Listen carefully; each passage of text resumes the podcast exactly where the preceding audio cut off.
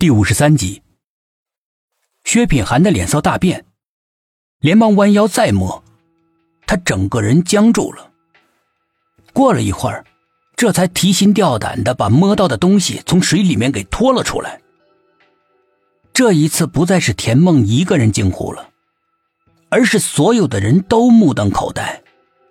他拖上来的是唐玉。此刻他双目紧闭。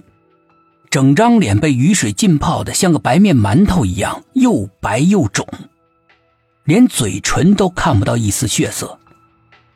他的身上仍旧穿着那件白色的裙子，被雨水浸染的肮肮脏脏的。他是死的。众人心里惊冷，这么短的时间，他是怎么死在这里的？又为什么会死？黑漆漆的天空，一轮橘黄色的月亮无声无息的钻出了厚厚的乌云，孤零零的挂在天空里。一层若有若无的黑气围绕着那轮残缺的月亮，显得很妖异。苏应真离开了薛品涵他们之后，就追寻那道黑色的人影，但是很可惜，雨太大了，一会儿他就跟丢了。但是那个黑影是那么的熟悉。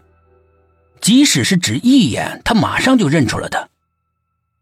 苏应真的脸色苍白，简直比纸还要白。他惊慌的环顾四周，任由着倾盆大雨重重的砸在身上，又疼又冷。透过裸露的皮肤，浓浓的寒意慢慢的渗进了身体里，慢慢的传入了心脏，几乎要将血液给冻住了。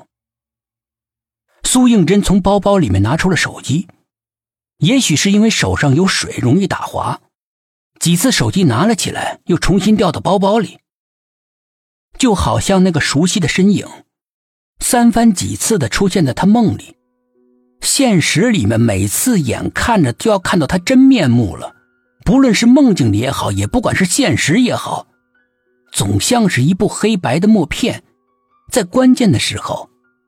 被神秘之手给剪断了，留下的只有猜测和悬念。苏应真好不容易掏出了手机，面对着黑漆漆的屏幕，他却不敢点开。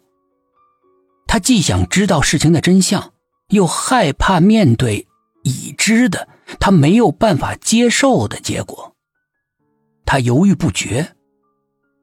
手机屏幕里面，自己黑黑的影子也怔怔的注视着他，因为影子的背景是纯黑的，显得影子格外的幽深遥远，就像是来自于另外一个未知世界的自己，正不怀好意的盯着他。雨点不断的落在手机屏幕上，又迅速的扩散开，他在屏幕上的影像也随之放大变形，最后不成人形。有几分鬼魅的狰狞，让人不由得心生惧意。最终，苏应真咽了一口唾沫，下定了决心，心一横，艰难的点开了屏幕。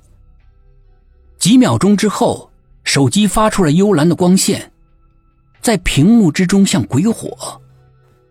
就连苏应真自己看了都有点害怕，他的目光回避着这让人联想的蓝光。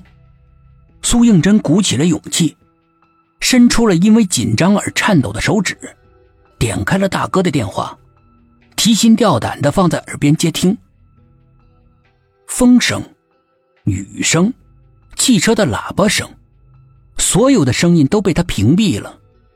他现在唯一能够感知的，只有这部手机传来的信息。